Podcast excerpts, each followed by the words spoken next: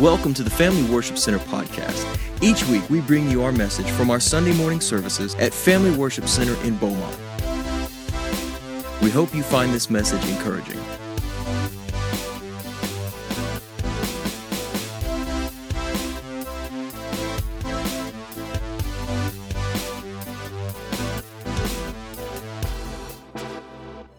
We're starting. Uh, we finished up a series last week. Starting a, a I don't know how long this will go actually, um, but it's a, whole lot of it's about what we're called to do. Thank you, Zach.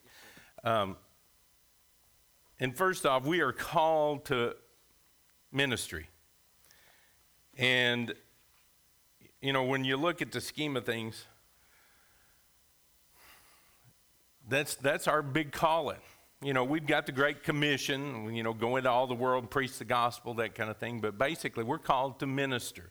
Uh, Paul talks about it this way in, in 2 Corinthians. And I, I didn't, I've got a lot of scriptures today, so I didn't, I didn't want to just overload them back there with scriptures today. But Paul talks about in 2 Corinthians, and he's talking about.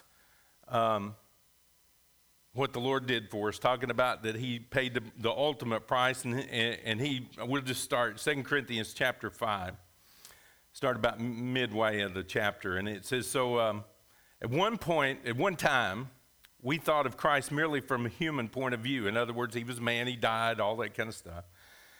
And it says, How differently we know Him now, talking about if we are in relationship with Him. And this means that anyone who belongs to Christ has become a new person, a new creature, a new creation in Christ. The old life is gone and a new life has begun. And all of this is a gift from God who brought us back to himself through Christ. And God has given us this task the ministry of reconciliation. And it says, For God was in Christ and reconciling the world to himself, no longer counting his, his people's sin against them. And he gave us this wonderful message of reconciliation. In other words, we're called to ministry.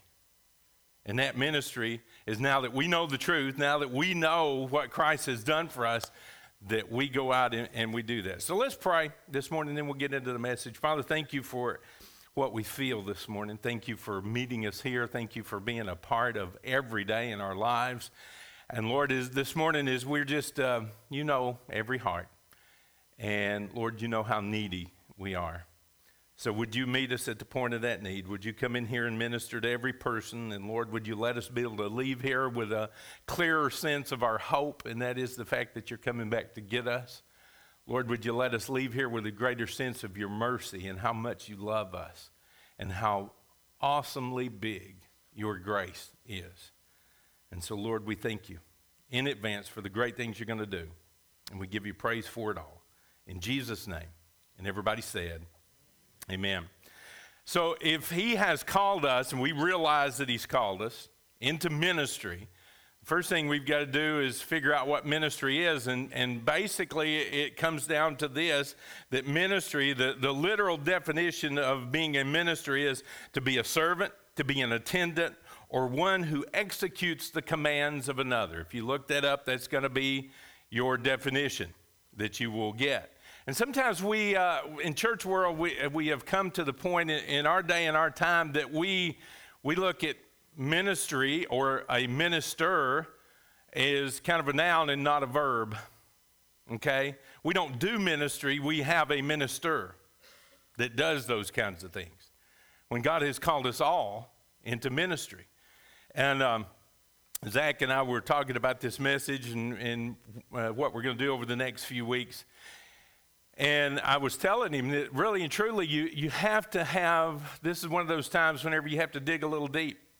And you have to realize that we, as born again believers, we need to have a theology of ministry. In other words, what is ministry? Okay, it means I'm a servant or one who executes the will of another. We've talked about it over the last few weeks. Jesus said, If you love me, you're going to do what I command. And what did he command us to do? Love one another. When he was asked, What is the greatest command? It was this love the Lord your God with all your heart, mind, soul, and strength, and love your neighbor as yourself. So it comes down to that's his biggest command is that we love.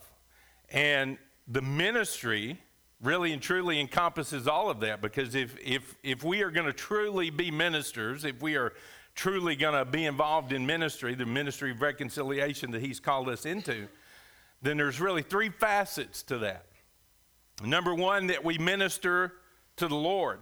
And as I was sharing this with Zach, he said, You know, I really never thought about us ministering to the Lord. We always think about the Lord ministering to us. But ultimately, what we owe Him and what we're called to do is minister to the Lord. How do we minister to Him in praise and worship? In other words, that we acknowledge Him, we acknowledge who He is, that we acknowledge how high above us He is. His ways are not our ways, His thoughts are not our thoughts. Sometimes we make God into man. And especially in this day and time, I think the gospel has minimized God and maximized human power. If you listen to sermons these days, it's all you can do it. You, you, you know, you live your best life. No slurs intended there. but here's the deal we can't live that best life unless we've got God in it.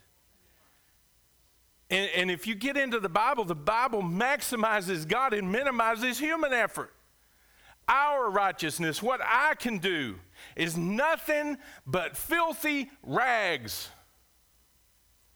The best that I can do, the most awesome thing that Philip Reed can do Paul says it this way nothing but poop. If you're reading the King James Version, it's going to call it dung, but let's get it out there and look at it like it is. The greatest thing that I can accomplish in and of myself is absolutely rubbish compared to what God does. So let's let's put God in his proper place. Let's let's let's how awesome he is.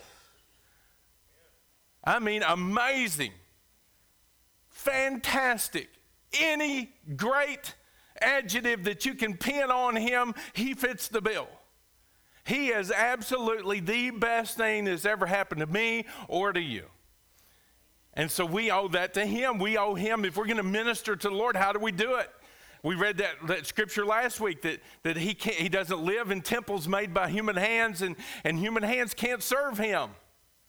So, how do we serve Him? How do we minister to Him? By just praising and worshiping. And then the, that's the first facet of ministry. The second facet is what, what do we owe to each other? And you've heard me talk about this often. Of all the things that the Bible tells us to do, to love one another, serve one another, honor one another, prefer one another, lift one another up, Pray for one another. I mean, and it goes on and on and on. We could spend the rest of the time that we have this morning talking about all the things that we owe for one another. And so that's ministry. How do I minister to you? How do you minister to me? By praying for one another, by lifting one another up, by honoring one another, by lifting one another up. And, you know, if somebody falls, how many of you, we won't ask for a show of hands, but how many times have you ever done something that you know wouldn't please the Lord?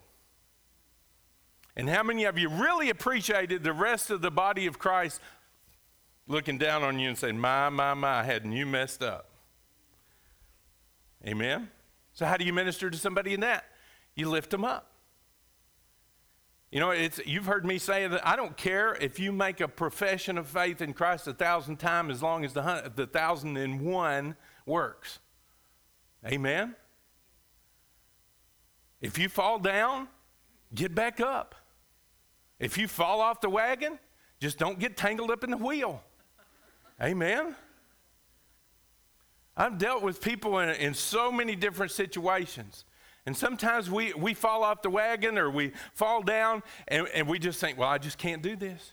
This just can't happen in my life. I'm, I'm not able to walk this walk. Yes, you are.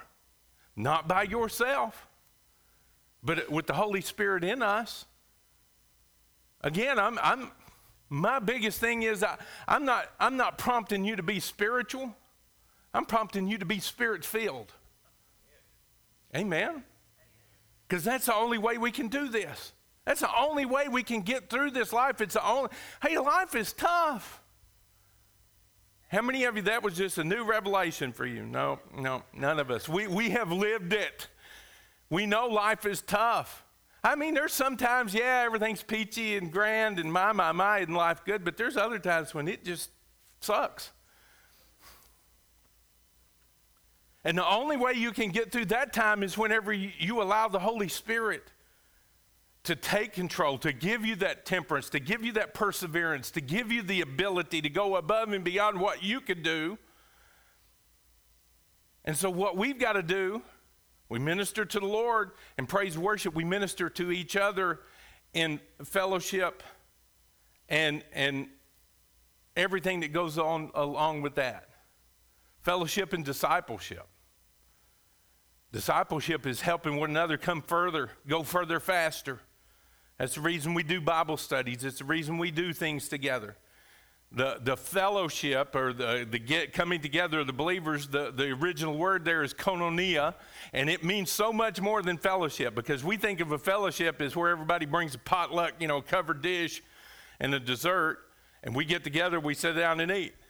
That's not what fellowship is. That's part of it, and, and, and a, a, a really favorite part of mine.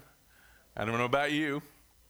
I like the, the good eats, the good groceries that, that uh, everybody in the church fixes. But you know what? That's just a part of it. The, the koinonia is the best definition that there is. It's that little something, something that happens whenever God's people gets together. Amen? There's not really a better definition than that. Because whenever the spirit in you meets the spirit in me, there's something, you know, uh, if you, if you stop and think about it, whenever you meet somebody that's a believer, there's just that little jump in, inside of you when you realize, hey, when John the Baptist was still in his mother's womb and Mary came and said, hey, I'm with child, and this angel appeared, what happened? John the Baptist leapt in, uh, in, in the Holy Ghost in his mother's womb. It's just the announcement of it. So if we're sensitive to that and we allow the Holy Spirit that lives within us to come alongside another believer and join with them, uh, the Bible talks about it where there's two or three gathered together in His name, He'd be right in the middle. Where two of us should agree is touching anything in Jesus' name, it'd be done of our Father in heaven. There's power in that, in that agreement, in that coming together. If one put a thousand to flight, two would put 10,000 to flight. So ultimately, it comes back to us. That's part of our ministry to one another in fellowship and discipleship. And then the third facet to ministry is that we, and no, this is not on those points. Sorry, Simon, I'm, I'm not on the third. I'm still on what is ministry. I got to get done today, y'all. So let's put it in overdrive and get there. The third thing that we owe in ministry is to minister to the world. Now, are we ministering to the world as far as the planet Earth? No, that's not necessarily the way it is. It's talking about the people in the planet.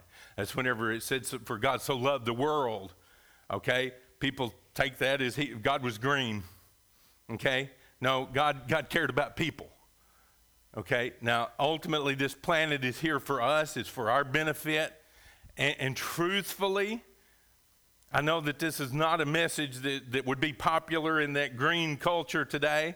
But the earth is better because of us, not worse. Because you look at it this way whenever the Lord gave the, the promised land to the Israelites, He didn't just run everybody out of it. He said, You're going to take it step by step and little by little, and I'm going to leave the people that are occupying it there right now. Why? Because otherwise they'd grow up and just be weeds and bushes and brambles. He was allowing the other people to occupy it until the children of Israel occupied it. So that's proof this world is cursed. Okay? Going to bring forth thorns and thistles. That was the whole thing right there. This, this whole thing is broken. Our relationship with God is broken. Our relationship with each other is broken. Our relationship with the earth and everything in the earth is, is broken. And there's coming a day, I hate to tell you this, but this earth is going to be destroyed. And it's not by hole in the ozone. Amen? So, as I heard somebody say it not too long ago, go ahead and spray your hair. kill a deer, walk on the grass, whatever it is, ultimately it's going to be destroyed. And God's going to remake it and it's going to be brand new. Amen? Some of you are looking at me funny. Again, that doesn't go along with today's uh, culture, but it, it's, it's the way it is. So, in this world, we're not ministering to the earth itself, but we are ministering to the people that are in the world system, those that don't know Christ. So we minister to the Lord in praise and worship. We minister to each other in discipleship and fellowship. We minister to people that are in this world with outreach and evangelism. In other words, that we have to be an evangel. Sometimes evangelism, that word scares people. It's like, ooh, I don't know if I can be involved in that. Yes, as long as you're talking about Him, you're an evangel. Amen. You're proclaiming His word. Again, back to how we see Him. If He's awesome, if He's magnificent, if He's wonderful, if He's all that, then why wouldn't we be talking about Him? Why wouldn't we tell somebody that doesn't know him about a different way of living, about a different way of doing things? You don't have to live the way you're living. You don't have to do the things you're doing. There's a different way. Let me tell you about it. Let me tell you about him. That's being an evangel right there. So ultimately it comes down to this. So that's that's what ministry is. But for far too long the church has looked at it like, well, we've got a minister. I don't have to be involved in ministry. No, we're all called to be ministers. And we're all given that ministry of reconciliation. We just read it, Second Corinthians there. And, and it's, it's equated to this. How many of you have ever watched a football game? Yeah, it's Southeast Texas. You can go ahead. You can lift your hand up a little higher. How many of you have ever watched a football game? And how many of you have ever watched the Dallas Cowboys play? And, and how many of you have ever watched a Super Bowl? And, and how many of you know it's been a long time since Dallas Cowboys were in a Super Bowl? I'm sorry. But here's the deal. A few years back, the Super Bowl set records about how many people watched it. Anybody know what that number was? Back just a few years ago. Last year was not a record setting year for the NFL Super Bowl. Just a few years ago, 111 million people tuned in. 111 million people tuned in to see a football game. And how many of you know how many players were on each team that were on the field? 11, yes. And the other team had how many players on the field? And how many players did they have on the roster? 53. And how many did the other team have on the, on the roster? 53. So that's a total, if my math skills don't, don't fail me, that's 106 people. 106 people doing something and 111 million watching them. Somebody tell me what the percentage is. Less than one millionth of 1% that we're doing something. And that's kind of the way ministry has been in the church. Well, we've got a minister, and he does the ministry. And God says, No, no, no, that's not what I had planned. We just read it. Paul says that we have been, we, that would be us, that would be you and I, together, all of us that are believers in Christ, we've been given the ministry of reconciliation. So ultimately, even if we're just cheerleaders, even if we're just there on the edge of the field watching somebody else do so, I, am a big, firm believer in cheerleaders. Amen? I think we all need cheerleaders. I think there needs to be somebody in everybody's corner that says, You can do this. You got this. Come on. One more step. I know you don't feel like it, but you can do it. Take one more step. Go one more step. Go one more step. And you know what? If we've got somebody like that in our corner, we're going to take one more step. You look at the Apostle Paul, Barnabas, when nobody else would accept the Apostle Paul, Barnabas was the man that was there. Paul have been persecuting the church, responsible for several deaths. We know that he had several men and women, it says, thrown into prison because of their belief in Christ. And then all of a sudden, he's on his way to persecute them a little bit further. And the Lord knocks him off his donkey and blinds him for three days. And all of a sudden, his view of the world is changed, literally and figuratively. And all of a sudden, he's a believer. And then he wants to do something for the Lord. So, hey, I know I just persecuted you all. I know your, your, your dad was Stephen back there, a deacon, Chad. And I just had him stoned to death. But hi, I'm Paul, and I'd like to tell you about Jesus. You see how she's reacting to me? I'm sure that's kind of how Stephen's daughter would have reacted, except she'd have probably been scratching my eyes out. No, no, no, no. I ain't falling for this trick, Paul, Saul, whatever your name is. Amen. I mean, he changed his name, so you, you just got to give him a hard time all the way around. We were talking about that Wednesday night. How would you have felt what would have been your reaction to somebody that had somebody that you love killed just because they proclaimed Christ? What if somebody broke through that door right now and said, Every believer in here, imprison them until they recant their belief in Christ, and if not, we'll take them all the way to death? I don't know about you, I'd feel warm and fuzzy toward them. Right? No, no. If you said yes, that's a wrong answer. we would be mad at them. So he comes back. Nobody wants to believe him. No, everybody thinks he's, oh man, he's pulling the biggest con there's ever been here. He just wants to infiltrate the church and find out who really is a believer, and then he's going to drop the hammer so nobody'd have anything to do with him. So the church is kind of standing off from him. And they look around and say, Who's going to try this guy on for size? How many of you remember the Life cereal commercial from years ago? You try it. No, I ain't trying it. No, let Mikey try it. He likes everything. I ain't, uh, you try him. No, no, no, I ain't going to try him. You try him. Hey, let's let Barnabas try him. Barnabas likes everybody. And in case you didn't believe that, you know what Barnabas means in the original language, what his name meant? Son of encouragement. Hello. How would you like that to be your name everywhere you went? Hello, son of encouragement. I mean, it'd be hard for you to walk into work like. So he had to be an upbeat person. He had to believe somebody, be somebody that believed in other people. In other words, he had to be the cheerleader. He had to be the balcony person. How many of you know what a balcony person is? They're the person that's in the balcony, balcony saying, You can do it. Yep. Cheerleader in the biggest sense of things. So Barnabas was Paul's cheerleader. If it hadn't been for him, and, and, and, as I've told you many times, cheerleaders don't often, they're not the ones that finish strong, but they're the ones that help the ones that finish strong finish. Because if you look at the book of Acts, one of the things that has always stood out to me, it goes from Barnabas and them to Barnabas and Paul, to Paul and Barnabas, and Paul and them. So Barnabas goes from the limelight to not even being lit. Starts out with Barnabas and them, Barnabas and Paul, Paul and Barnabas, Paul and them.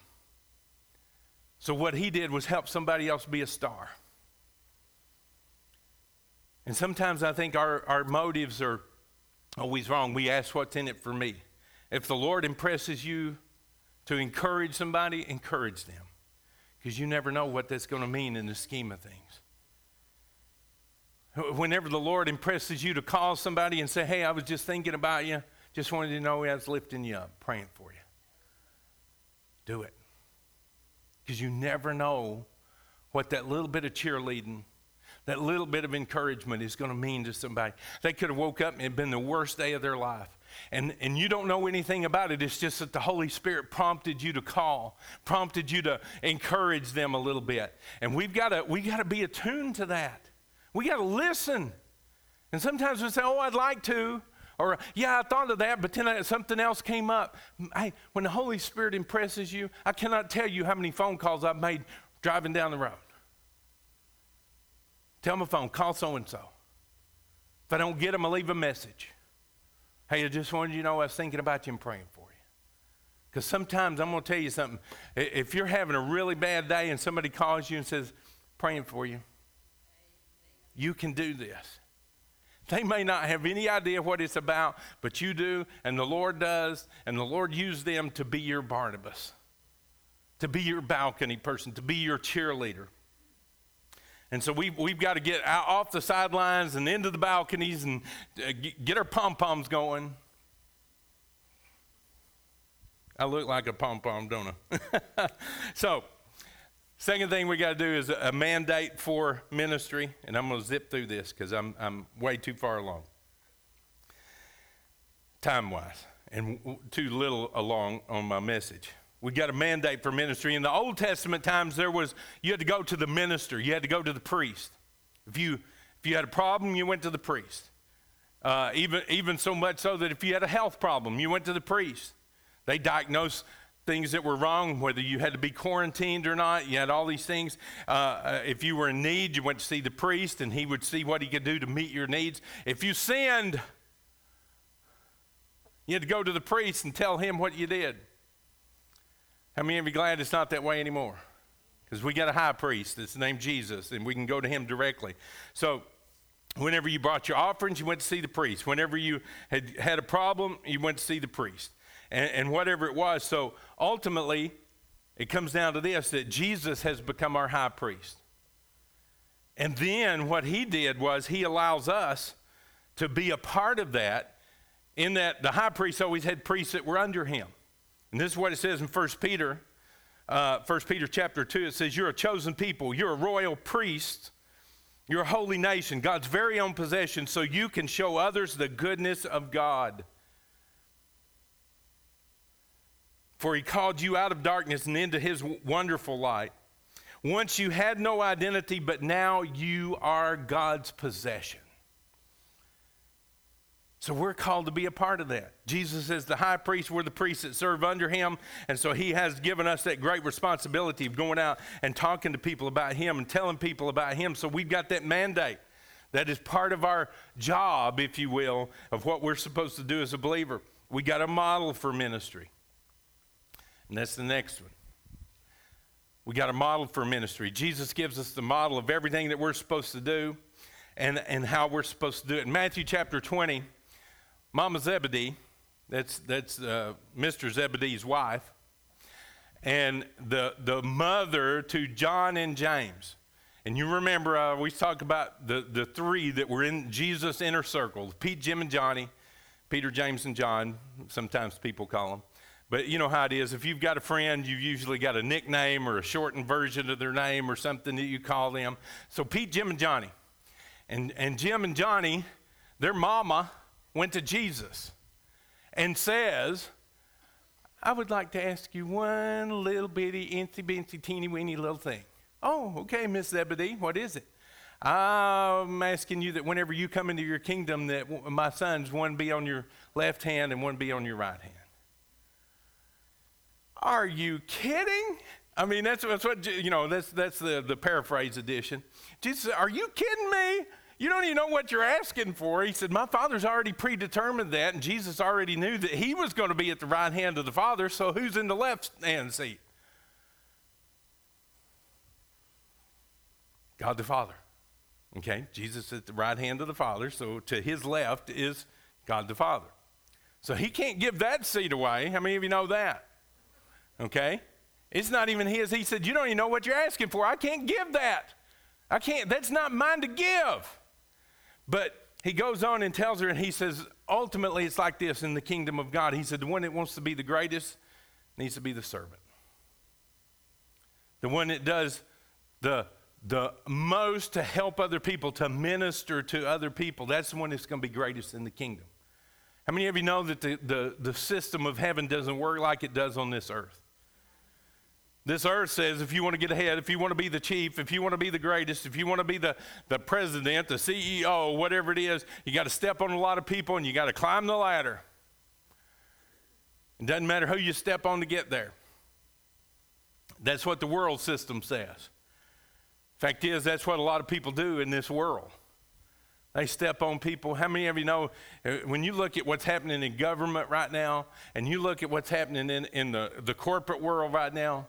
I told my wife I wouldn't last a minute in that kind of stuff Because I, I try, I don't always 100% succeed, but I try to do things the right way. Try to be honest and, and, and sincere and, and tell the truth and all that kind of stuff. And man, in, in the world system, that don't get you very far. But in, in the kingdom's system, that gets you real far. And that's what he's saying. I'll, I'll, never forget, I heard a guy saying that he'd been in the corporate world for many, many years. He was an older guy then. And he said, All my life, he said, I have climbed the ladder. And he said, I look back on my life and I have stepped on people. I've hurt people's feelings. I've done things that were maybe a little underhanded. And he said, I climbed the ladder. And he said, the only problem was when I got to the top, I realized it was leaning on the wrong building. And what we've got to do is realize we got to have our ladder leaning on the right building. And that's Jesus Christ the way he wants it done, the way he, he asks us to do things. So it's in, in, the, in the kingdom system, it's whoever does the most to serve other people, to minister to other people, that's going to be the greatest. Jesus, whenever in John chapter 13, just before he is about to die for our sins, for the sins of those disciples that were with him, the night before, he takes and Give me a foot. Give me a foot. Yeah. I'd get down on one knee, but then you couldn't see what I was doing. And so he washes the disciples' feet.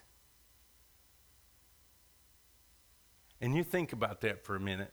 Here is the King of Kings and the Lord of Lords. And he wraps himself in a towel and gets a pan of water and he's washing the disciples' feet. And I've thought about it a million times if I'd be just like Peter was. Lord, you ain't washing my feet. Because I couldn't take it. You think about what Jesus was doing. And Peter said, if I don't wash you, uh, Jesus said, Peter, if I don't wash your feet, you don't have any part in me. And so I thought about it again. I thought, yeah, I'd be like Peter. Then wash me from head to toe. Because I want a part in you. And so ultimately, what it comes down to is Jesus was giving us that example. So that is our, our model of ministry that we are servants, that we are ministers to everybody. That we don't need to build ourselves up and, and, and make something of ourselves that we're not. We need to humble ourselves and serve where we can, whatever it calls for. And, and Matthew 25, he's talking about the sheep and the goats, and he says, you know, whenever welcome into the kingdom because when I was hungry, you fed me, and I was naked, and you clothed me, and I was, I was in jail, and you came to see me. And, and you know, uh, they said, When did we do all that? And he said, Whenever you've done it unto the least, you've done it unto me. That has been the catalyst for me helping a lot of people. As I have told you, I've, I've bought Jesus cheeseburgers. I bought Jesus sandwiches. I've bought Jesus tires. I've given Jesus a lot of gas through the years. Because I go out of my way if somebody comes to me and says, I need something, I don't ever ask them their name.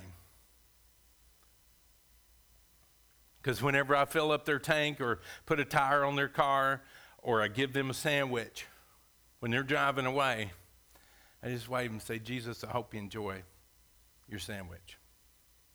Jesus, I hope you enjoy that tire and it gets you where you're going. I hope that gas gets you as far down the road as it possibly can. Why? Because I don't want to be doing it to that person. I'm, I look at it as I'm doing it to the Lord.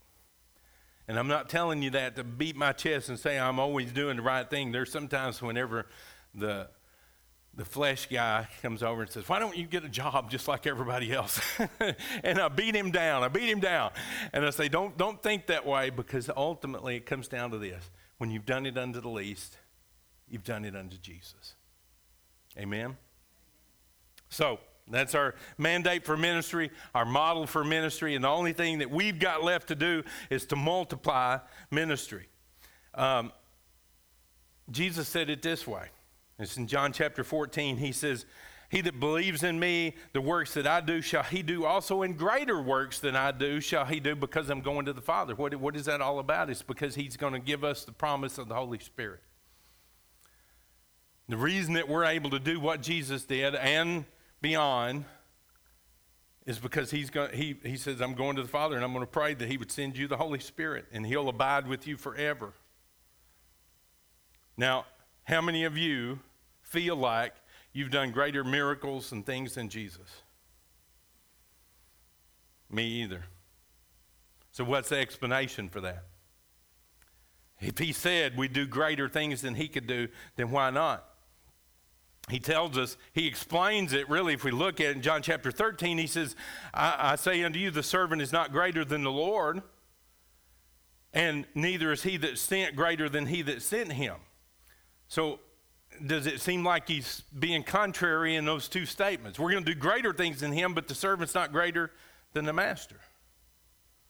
So, how does this all make sense? How do we multiply ministry? Because it's apparent we're not doing the things that Jesus did. So, it's got to be, rather than the expanse of it, it's the scope of it. And it's the fact that, well, if you look at Matthew 16, Jesus said, Who do people say I am? Some of them said, well, some of them say you're a prophet. Some of them say you're Elijah. Some of them say you're Jeremiah, come back to life. Some, some even say you're John the Baptist, come back to life because at this time John the Baptist had been beheaded. And he said, Well, that's what people say. What do you say about me? Everybody's pretty quiet except for Peter. And he said, You are the Christ, the Son of the living God.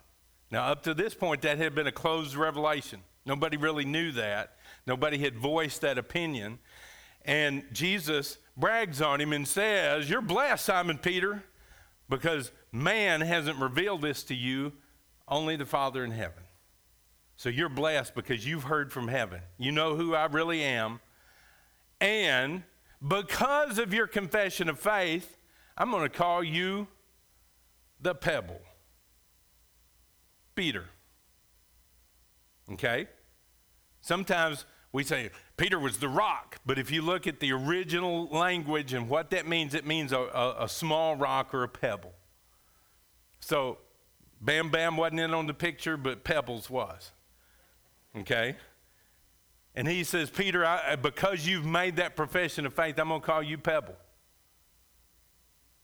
And he goes on and he says that because, uh, because of that confession, that profession of faith, that the kingdom would grow and that the gates of hell would not prevail against it. Now, there's some branches in our family tree that say he was giving Peter all the authority, that Peter was the first pope, that Peter was the all this. He's got the keys to death, hell, and the grave, and all that kind of stuff. And Jesus tells him, whatever you bind on earth, bound in heaven. Whatever you bind on, in heaven is bound on earth, and vice versa.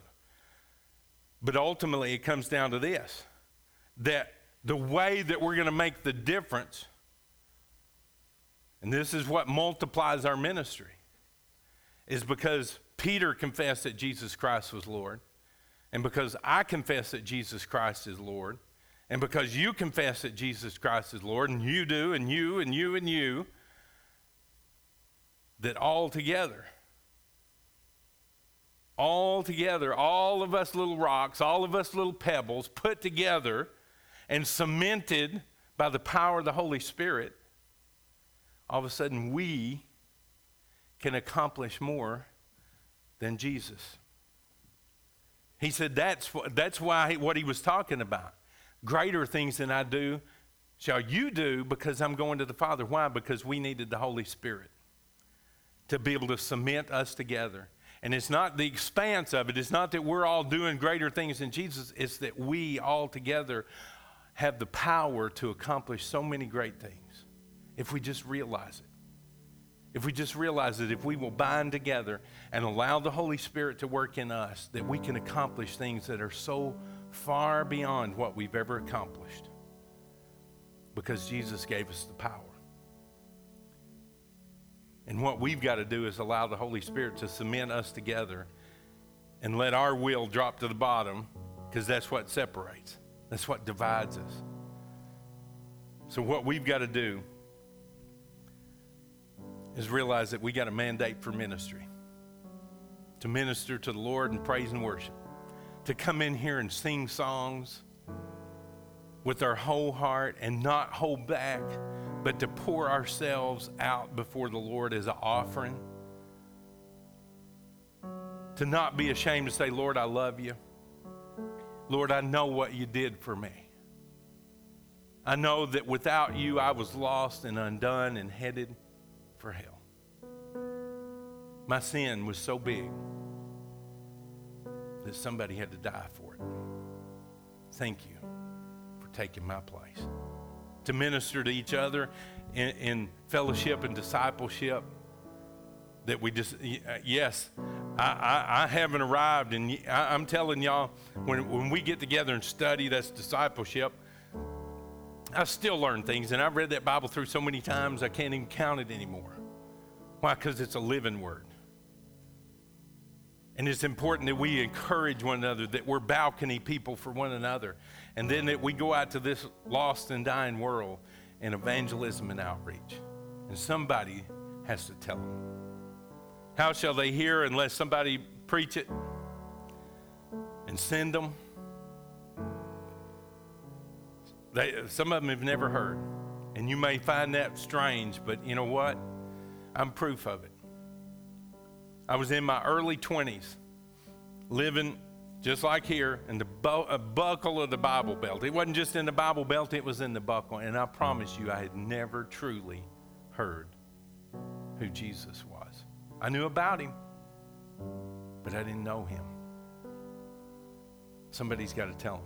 Somebody's got to be sent. Somebody's got to go. And so that's our mandate, is to be that minister. Again, if we go back to the definition, what is a minister? It's somebody who's a servant, an attendant, or one who executes the commands of another. You know what? The Lord's given us some things to do while we're here. We got to get busy. Time is time is growing so short. So if you're here today,